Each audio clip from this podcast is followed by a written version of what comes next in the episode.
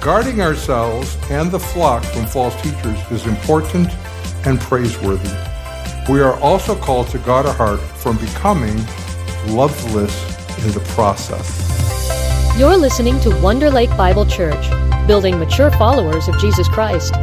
Find us online at WLBibleChurch.org. Now, here's today's message.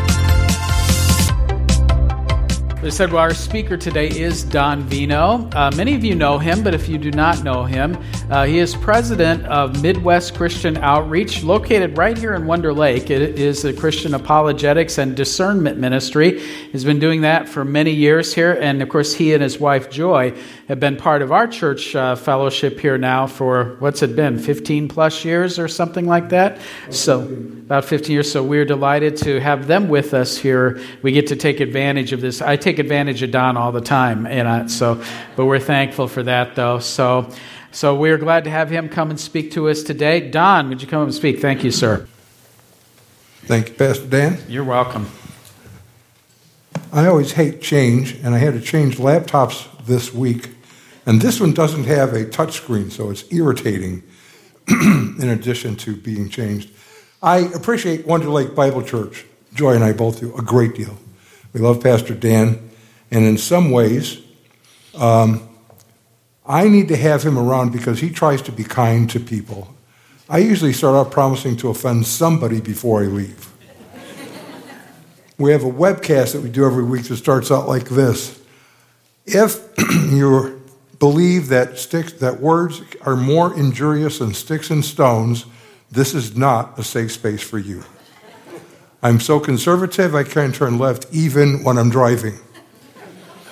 And Dan, when he came in, complained a little bit that I had taken his seat, but I had a problem. I can only sit on the right side of any auditorium. it can be easy to forget things, and sometimes we need reminders. An elderly gentleman was at a gathering of family and friends with his wife, and he was talking about a new restaurant that had opened in the area that they had just been to and how good it was great service, great food. And uh, they asked him, Well, what's the name of the restaurant? And he thought, name, name of the, What's the name of the restaurant? What's that flower I really like? And someone said, Rose. He goes, Oh, Rose, what is that restaurant that we went to? Joy and I have come into that stage in life where we have to remind ourselves why I went from one room to the next room.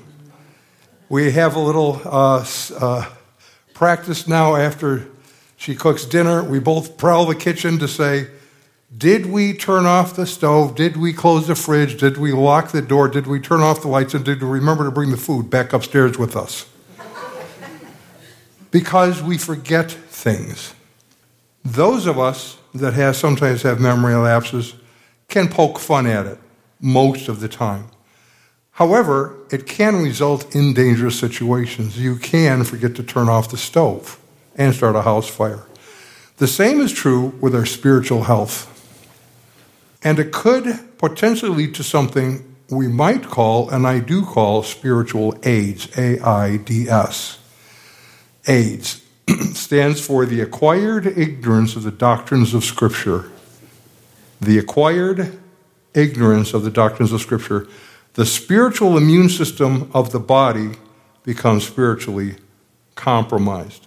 Now, before we go too far, I do want to open in prayer.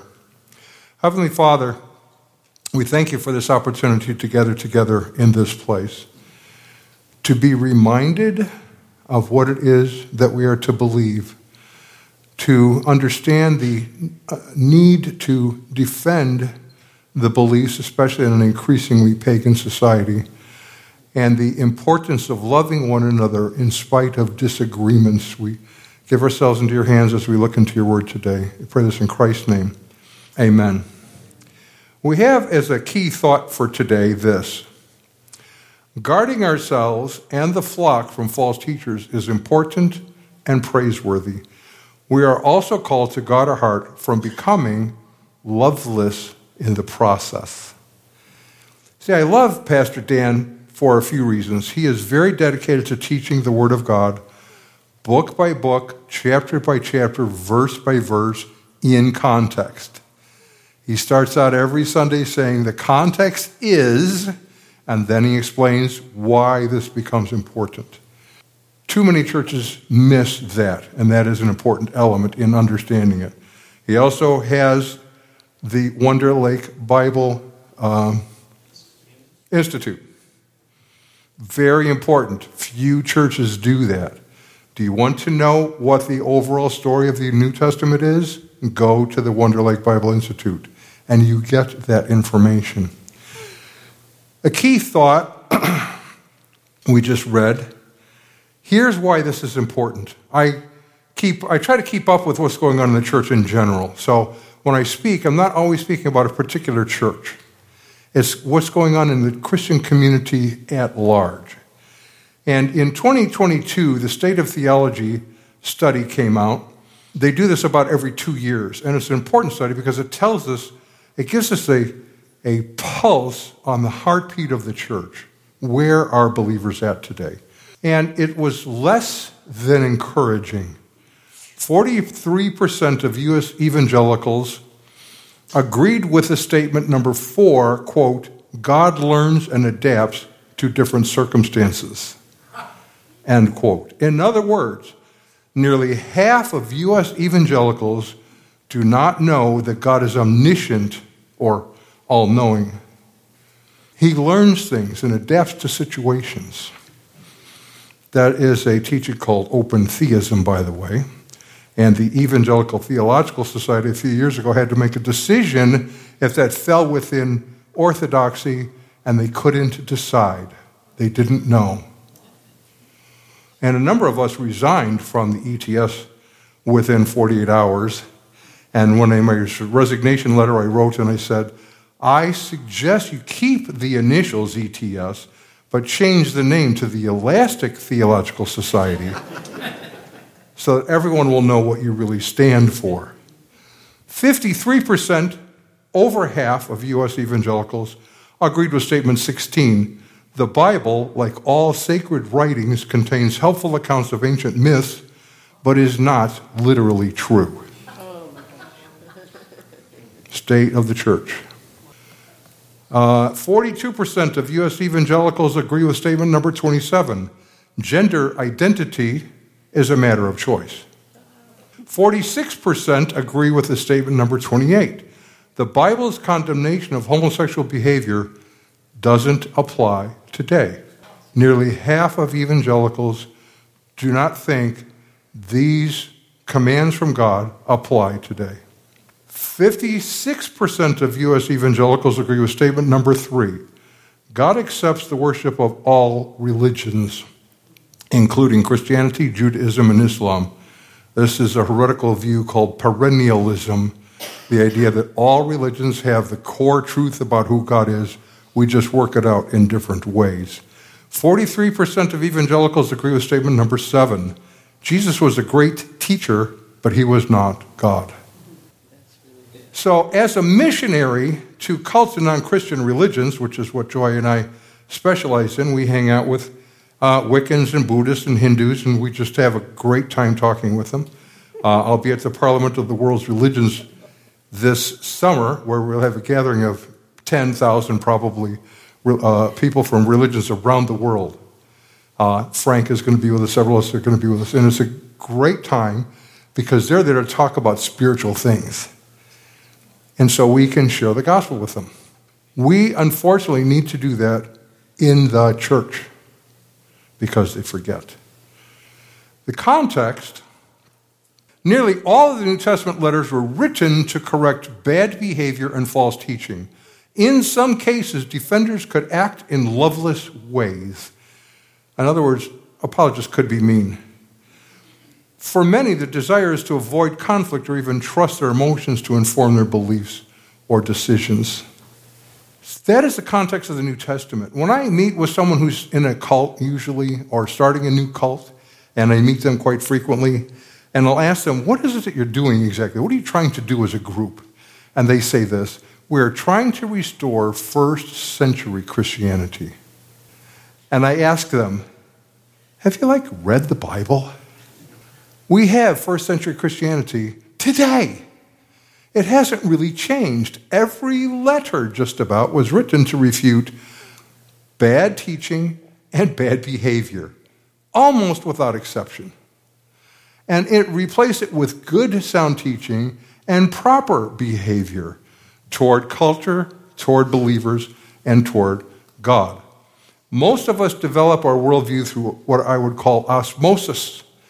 It seeps in to us through the books we read, the magazines we read, the films we watch, the radio we listen to, uh, the sermons that we hear. It's oftentimes going unchecked. There's no filter that it goes through. And then one day we start talking about something that we firmly believe and have no idea where it came from. And when challenged on it, we become a little angry because it implies, at least to us, that I am somehow spiritually inferior. That's not the case. It just means we have believed something that's false. We can fix that. But we do have to have the challenge.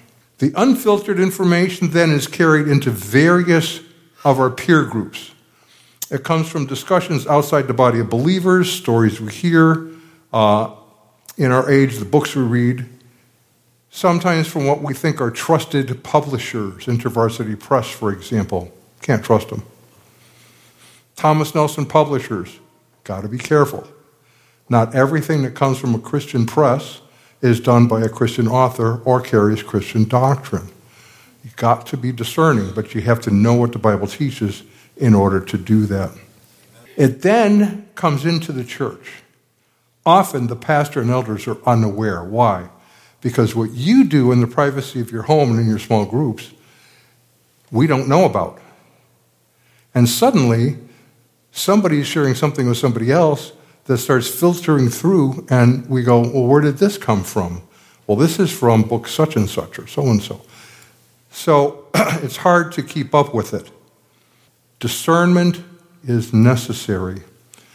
A few decades ago, there was a battle between liberalism and conservatism. Was being waged over uh, which group would control the Southern Baptist Convention. We have that happening again, even now. The progressives and conservatives are in battle. Dr. Geisler asked Charles Stanley, uh, Why is it so difficult for so many to take a stand for orthodoxy?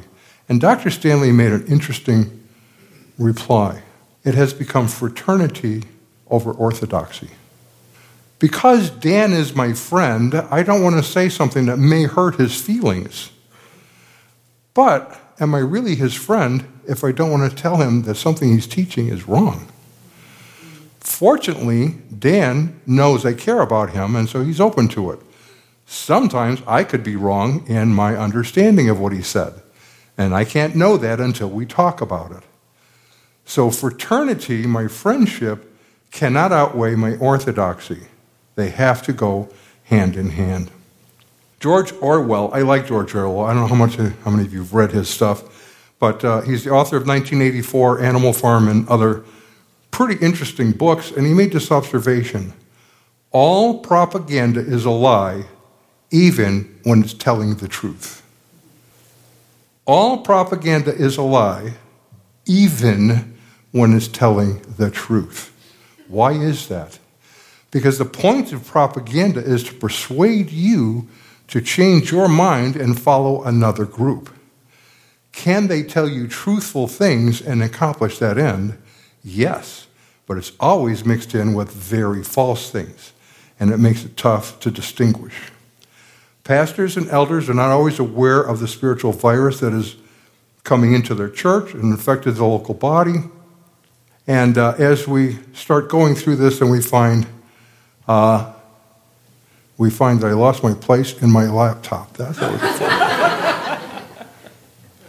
Uh, okay.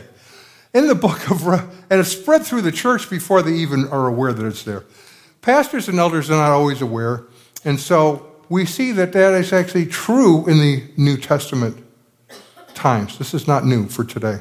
In fact, we did our book on the Enneagram. One of the points we made very early on is heresy has been with us for how long? Since the Garden of Eden. This isn't new. And it has always had to be guarded uh, against. In the book of Revelation, the Lord addresses seven churches. As we read his comments, we notice the same or similar false teachers and teachings are included in his comments to three of those churches. In Revelation 2 1 through 6, the Apostle John is directed to write to a church that we actually know pretty well is the church in Ephesus. Uh, Revelation 2 1 through 6. To the angel of the church of Ephesus, write the words of him who holds the seven stars in his right hand, who walks among the seven lampstands. I know your works, your toil, and your patient endurance, and how you cannot bear with those who are evil, but have tested those who call themselves apostles and are not, and found them to be false. I know you are enduring patiently and bearing up for my name's sake, and you have not grown weary. But I have this against you, that you have abandoned the love you had at first. Remember, therefore, from where you have fallen, repent and do the works you did at first. If not, I will come to you and remove your lampstand from its place, unless you repent.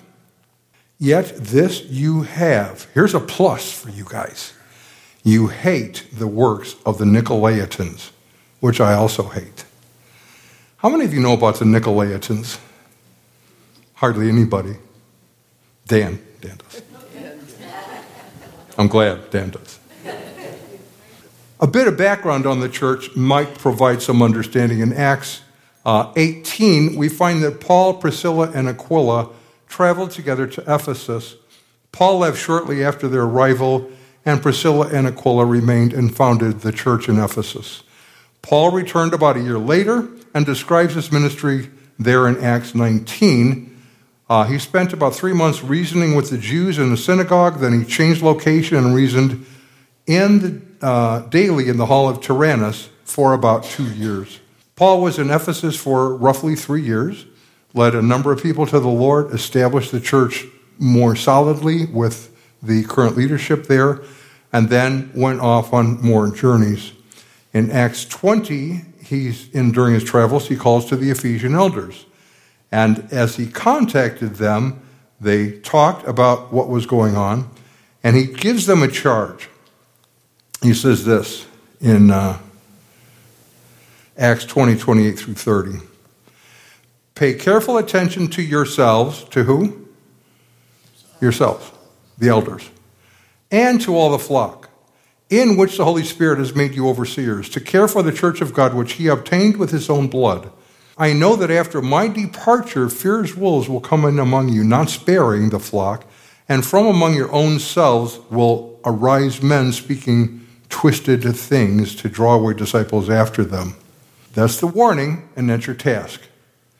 These are men he had trained. He's reminding them of their duties, and he says, here's why false teachers are going to come in. After being released from his first imprisonment in Rome in Acts 28, Paul sent a young pastor named Timothy to combat false doctrine that was then troubling the church in Ephesus. Uh, and uh, we see this, his discharge in Tim, 1 Timothy 1 3. It's interesting that in Revelation 2, in the Lord's letter, uh, contained the praise for the Ephesians continued to do the very thing that Paul and Timothy had taught them. So they're still at it. They're checking the apostles or those who claim to be apostles. They're checking those who claim to be prophets. And they're going, no, you guys are false guys. Just go away. We don't want you here. They're standing firm for that. There's also a rebuke in that same area and also includes calling them to task for something they had walked away from. They had abandoned the love they had at first. The Faithlife Study Bible sheds a little light. The church was initially zealous and motivated by love, but that love diminished as time passed. This love could be directed at God or brothers and sisters in the Lord. Their love for unbelievers in the city may have also waned under the heavy duty of persecution. We can get tired of the persecution. We can get tired of dealing with issues in the church. We can sort of become loveless in the process. We carry out our duties, maybe, but we're not connected in the way that we ought to be. I wrote a story, a, a, a survey not too long ago about those who attend churches as visitors uh, and maybe will stay for a while and they don't feel like they've developed friendships. They're saying the people are nice enough and they do greet me on Sunday morning, but we're not connecting as friends. And that's something that churches need to work at because friendships happen more naturally in the right kinds of settings. It's more than just saying, How are you today? It's easy to forget what we do and why we do it. And there's another individual that Christ died for on the other end of our defense. I have to remind young apologists of this all the time. When we're dealing with false teachings, remember the person you talk to is someone that you need to be caring about because you're delivering difficult news that they will be hurt when they hear. So be careful. Doesn't mean don't tell them, it does mean be careful in your approach. This is an issue that Paul wrote to Timothy, the young pastor, about in Ephesians uh, in 2 Timothy 2 24 to 26. He says, To be kind, not quarrelsome, and gentle. I like that. You might want to argue at the drop of a hat, and you might want to drop the hat. Don't do it. Be kind, be gentle, and not quarrelsome. 1 Peter agrees in 1 Peter 3:15. Ephesus, like God's people all down through history, had their share of problems, and yet the Lord points out something about the church in Ephesus in Revelation 2, which is helpful for our understanding.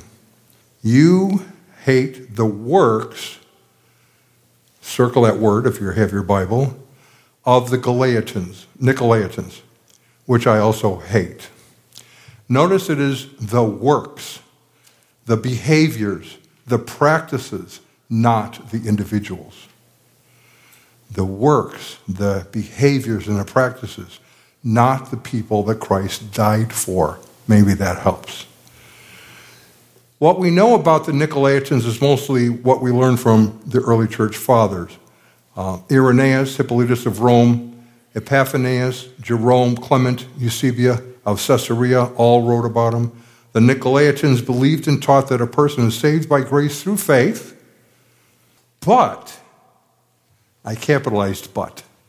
But. And this is where the deception begins. It is only the spirit of a person that is saved. And therefore, it doesn't matter how you live.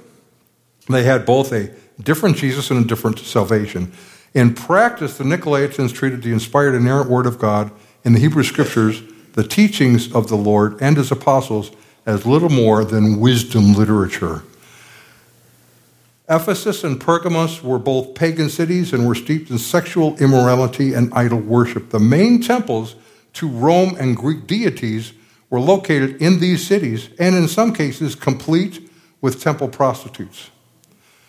It was a very, very pagan culture in which the churches existed.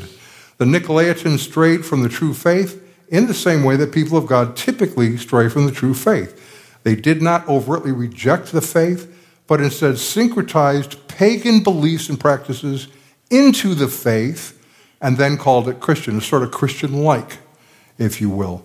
Christ may have held an important position, but the Christ of the Nicolaitans was permissive, unconcerned, and even supportive of engaging in sexual immoral practices. Idolatry was tolerated, and this new mixed faith was elevated to equal to or perhaps superior to that old fashioned Christian faith that they were getting from the apostolic teachers.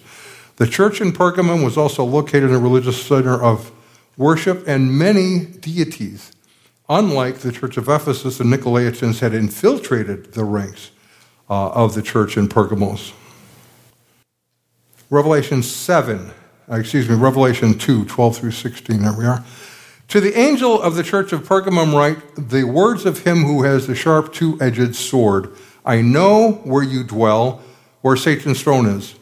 Yet you hold fast to my name, and you did not deny my faith, even in the days of Antipas, my faithful witness, who was killed among you, where Satan dwells. But I have a few things against you. You have some there who hold the teaching of Balaam and who taught Balak to put the stumbling block before the sons of Israel so that they might eat food sacrificed to idols and practice sexual immorality. So also you have some who hold the teachings of the Nicolaitans. Therefore, repent If you do not, I will come to you soon and war against them with the sword of my mouth. David Stern uh, explains the correlation in the Jewish New Testament commentary. Understanding the Jewishness of the New Testament is really helpful in many areas. Uh, although God did not allow Balaam to do what Balak had hired him for, namely curse Israel, Balaam made up for the king uh, of Moab's disappointment by counseling Israel to engage in idolatry and harlotry. So, no, Balaam didn't curse Israel as God told him not to do. Instead, he brought them into pagan worship and idolatry. Not a good thing. And yet, that's what he did. So now we understand what the Nicolaitans were, in, were advocating the same kind of thing. The practices are more than just eating meat sacrificed to idols, something that Paul addresses in 1 Corinthians 8. Rather, by comparing these practices, it is that they were engaging in pagan worship, pagan idolatry, and immoral sexual practices. It is possible that many in church leadership were unaware that there were those within the church who were holding to these things. And so he does say the church as a whole needs to repent. If they don't, he'll step up to the task himself and wage war on the Nicolaitans. In Revelation 2 18 through 20, we have the third church. To the angel of the church in Thyatira, the words of the Son of God, whose eyes like a flame of fire and whose feet are like burnished bronze. I know your works, your love and faith and service and patient endurance, and that your latter works exceeds the first. You started out well, and they have improved greatly. But I have this against you that you tolerate the woman Jezebel, who calls herself a prophetess and is teaching and seducing my servants to practice sexual immorality and to eat food sacrificed to idols. Now we have someone who's claiming to be a prophet. They're not testing her and saying you're not a you're a false prophet. Uh, instead, they are supporting and encouraging what she's doing and following through on what she's teaching, which is what? Idol worship, pagan worship, sexual immorality. All three are connected. Again, Thyatira is not a, a, large city, but it's a center of manufacturing and trades. Most of its businesses were directly linked to pagan religions. This put pressure on Christians to conform to peer pressure of the community. In the crucible, their faith, uh, their works grew, but were strengthened and were knowingly tolerating false prophetess and seducing uh, her seducing influence over the church uh, by having the believers engage in sexual immorality. As we look back over history, we discover there really isn't much in the way of new heresy. Most heresy is simply updated and recycled. In fact, we have a little commercial that we do on our uh, webcast. We call it the Heresy Recycling Network. You never want to run out of heresy, so it's best to just recycle it. If we keep using it at the rate we are by 2020, by 2080, we're going to run out of heresy, and all discernment ministries will have to go out of business probably. Not. Most heresies simply update and recycle. We see this with the comparison of Nicolaitans to Balaam and Balak in the church of Pergamum. In Revelation, we have three churches, and each responds differently to the same problem. The church in Ephesus would not tolerate false teaching and false, uh, uh, false prophets, and Nicolaitans, but their zeal to witness to those outside the body of believers waned. The church in Pergamum held firmly to the Lord, but seemingly unaware of the infiltration of false teaching in their midst. The church in Thyatira tolerated a false prophetess, sexual immorality, and idolatry. So you see it progresses. Each one progresses depending on how discerning the leadership is and those within the church. We see the response is off, uh, operating within the church today. There are churches and, quote, discernment ministries that are on firm doctrinal purity but seem to have lost their first love. It was replaced by the argument.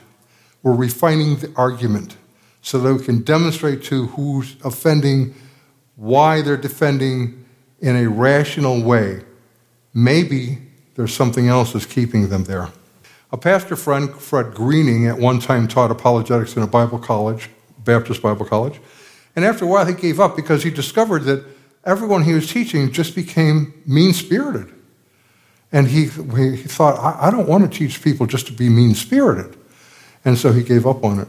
And then we met him. We started attending his church. It was a delightful church, old country pastor from Oklahoma. Uh, and uh, we had great fun together. And after a while, he, he, he came to me and he said, You know, I haven't really met apologists like you and Joy. You actually care about people more than the argument. Uh, and he started then doing a thing where he talked about um, mindless evangelism and heartless apologetics. Mindless evangelism and heartless apologetics. And he is, he's right on that. We have to have a mind for the Lord in order to defend the faith. We have to have a heart for the lost and the Lord in order to do it in the right spirit. They go together. Being aware of various heresies, uh, being aware that various heresies are afoot and perhaps infiltrating the church, the task of the pastor and the elders is pretty clear. Pastor Dan did a series last year on the cultural zeitgeist. That is important stuff. Because he's not only teaching them what the Bible is teaching, he's saying, here's what you're up against when you leave this building. Be aware of that. And what may be infiltrating, so you can be alert for that. A growing heresy in the church today is the New Apostolic Reformation. Few realize that by name, but it is in most churches to some degree or another. Usually they infiltrate through their music. That's how they get in. Uh, it's governed by the New Apostolic Apostles uh, at Bethel Redding in California and Hillsong. They have a number of churches around the world. And their whole task is to through taking over all of all seven mountains of leadership in the, on the planet to then Christianize the world. That's their mandate. And they come in through the music. And then folks start looking at other material and they start being indoctrinated into their belief system. Why? Because they don't have discernment. And so they start adopting false beliefs. Why? Because propaganda can use the truth sometimes to persuade you. What sort of things do they have? Well, they offer up tarot cards, but they have renamed them to destiny cards. Uh, at least they sound more Christian, but they accomplish the same thing. To infiltrate, uh, they don't ordinarily give them the proper uh, credibility, uh, and they do come in, their revenue stream is primarily through their music. They have very talented musicians, very talented songwriters, uh, but as Orwell po- pointed out, all propaganda is a lie, even when it's telling the truth. For a good book on this, I would recommend uh, Holly Pivec and Doug Geivett's book, Counterfeit Kingdom The Dangers of New Revelation, New Prophets, and New Age Practices in the Church. On another foot, we are embracing uh, sexual immorality. Another good book, sociologist George Yancey, in fact, we're going to have him on our webcast this Tuesday, uh, wrote a book called One Faith No Longer The Transformation of Christianity in Red and Blue America. And he wrote an insightful article two years ago called Who's More Political, Progressive or Conservative Christians? Let me ask you, who's more politically active, progressives or conservative Christians, do you think? Yes, progressives. Pardon? Progressive. Yes. No, there is one more one group that is more politically active than the other. Pardon? Okay. Let me tell you what he says. What the Bible means often differs between progressive and conservative Christians, contrary to what some conservative Christians assert. Progressives don't entirely reject the Bible, Yet many of them don't envision the Bible as inerrant or infallible, but rather as a book of wisdom. They see Scripture as influenced by human authors and question the traditional historical interpretations of conservative Christians. They instead apply their interpretation, which is tied to their social justice, inclusion, and tolerance. Their theological and political orientations are linked to their larger core values. So their politics determines how they understand the Bible. Conservatives, on the other hand, How we understand the Bible determines how we vote and what our views are. So we both appeal to the Bible differently.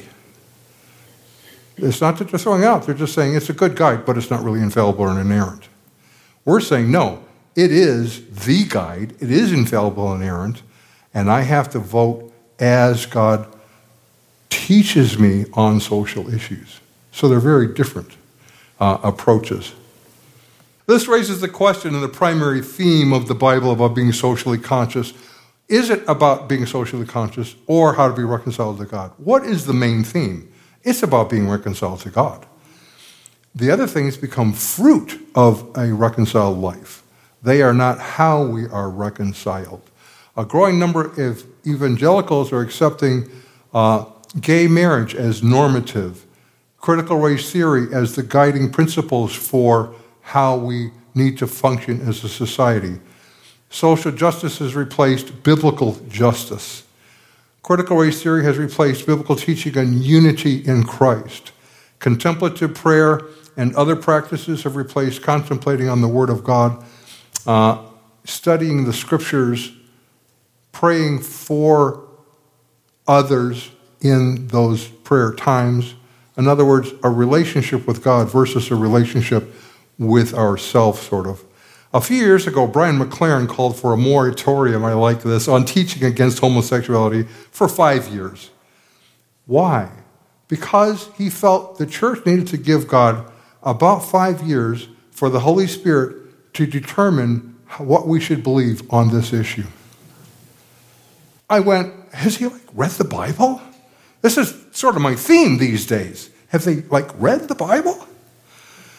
Shortly after he, he made that declaration, he officiated his son's same gender marriage. So, why did he call for this? Well, I can't speak to motives, but it would seem that he called for this moratorium to give him the opportunity to affirm his son's choices. We have a short video that I'd like to show you so you can see where Christian celebrities are on this issue today. In December of 22, the White House awarded Amy Grant for her artistic achievements, the first time an artist in contemporary Christian music received such an honor. A few days later, Grant made headlines again because she was hosting her niece's same sex wedding, and suddenly it made sense how she got her award. For years, Grant has supported the gay pride movement. A growing number of CCM artists are doing the same. Relient K brought on tour a foul mouthed artist who goes by Semler and claims to be queer. Dan Haseltine of Jars of Clay, Jon Foreman of Switchfoot, and Kevin Max of DC Talk are gay affirming. Similar comments have been made by Lecrae, Andy Mineo, and Kirk Franklin. You might remember Lauren Daigle's I don't know response when asked if homosexuality is sin. Members of MercyMe and Elevation Worship have also given ambiguous answers. A church co founded by David Crowder is now doing gay weddings. Dolly Parton and Carrie Underwood have won Dove Awards from the Gospel Music Association, though they openly support the Gay and Lesbian Alliance. Jennifer Knapp, Ray Boltz, Vicky Beeching, and Trey Pearson of Everyday Sunday say they're LGBTQ, and there will be more. Professing Christians who lust for sex, money, and the world's approval will show what they truly worship. Romans 132 says, although they know the righteous requirement of God that those who practice such things are worthy of death, they not only do the same, but give hearty approval to those who practice them. Beware this movement of apostasy by holding fast to Jesus Christ when we understand the text. The gay Christian debate is dividing the Presbyterian Church of America, PCA, and other denominations. The SBC, Southern Baptist Church, is having a similar problem. Some churches are changing their membership documents to provide for same gender couples to join while engaging in sexual immorality. I need to say something that's, I think, important. We need to love the people, to care for the people, because they're people for whom Christ died. We do not have to affirm the activities. If someone came to me and said, I am a pedophile Christian, how should I respond? Yeah, exactly. Uh, this is the same category. The Bible is very clear on what sexual immorality is. If it's adultery, that's just that's no different, really, than homosexuality. Right? Sexual immorality is sexual immorality. That is the end of the discussion. Now, it's possible I'm going to offend somebody with that, but so? That's what the Word of God says. I am to be faithful to my wife. It's divisive. You know what? This is divisive. This is a divisive thing. And that's okay. Because, as my friend the late Norman Geisler said, when he got married, and this happened to me the same way, I promised to divide from all other women. And nobody thought that was a bad thing. Sometimes doing the right thing is divisive, but we can care about people in those situations in spite of the works because we're called to proclaim the gospel and disciple them into the faith. That's our task, that's our mission. But we have to be aware that it is sin. In this climate, the Bible is viewed as little more than a wisdom book to be interpreted by social values that are popular today. Tolerance and personal experience are what they appeal to. An anonymous, self professed gay contributor to the Patheos blog uh, hit the nail on the head about how to infiltrate the church. How do we gain acceptance in the church? He writes this In talking to evangelical Christians about homosexuality in the Bible, the left too often uses academic and theological arguments. In other words, they're using what the Bible says, trying to persuade them that it says homosexuality is okay. Because the faith of an evangelical Christian is so often tied to a personal experience with God, these sorts of arguments rarely work. When you appeal to the Bible, it doesn't support the ideas. What is needed is to connect arguments to support homosexuality to one's own personal relationship to God and how that can be reconciled with support of homosexuality. I need to appeal to you on an emotional basis to accept my activity. Now, I'm not speaking like I have never had friends who are gay. We have. I've spoken about this before. My wife was on a softball league, and they had some gays there. Sometimes she was their biggest defender, not for their lifestyle, but because the other girls could be really mean to them sometimes. I had a situation where I had a contractor, uh, a client, who wanted to hire me, but he was concerned because the designer was gay. And so he said, I really want to hire you, but my designer's gay. We have a problem with that. And I said, as long as he doesn't ask me for a date, we'll probably get along fine. I worked with him for five years. I became the go to guy for him and his friend when their house was broken into. He lives 30 miles away. Why didn't he call one of his friends in his area? Because he trusted me to come and help him resolve the problem. You can have a relationship, but you have to be careful how that happens. The first time we met, we were in a car. He called me and said, I'm going to drive. I said, okay, fine. Uh, I know why he wanted to do that. He wanted to control of the car. He wanted control of the radio. He wanted control of the environment. He wanted control of the discussion. Why? He's got a Bible banger coming to get in his car. This is a scary thought for him. And he pulls out of his office and onto an expressway in Chicago. How many have driven on expressways in Chicago? Aren't they misnamed?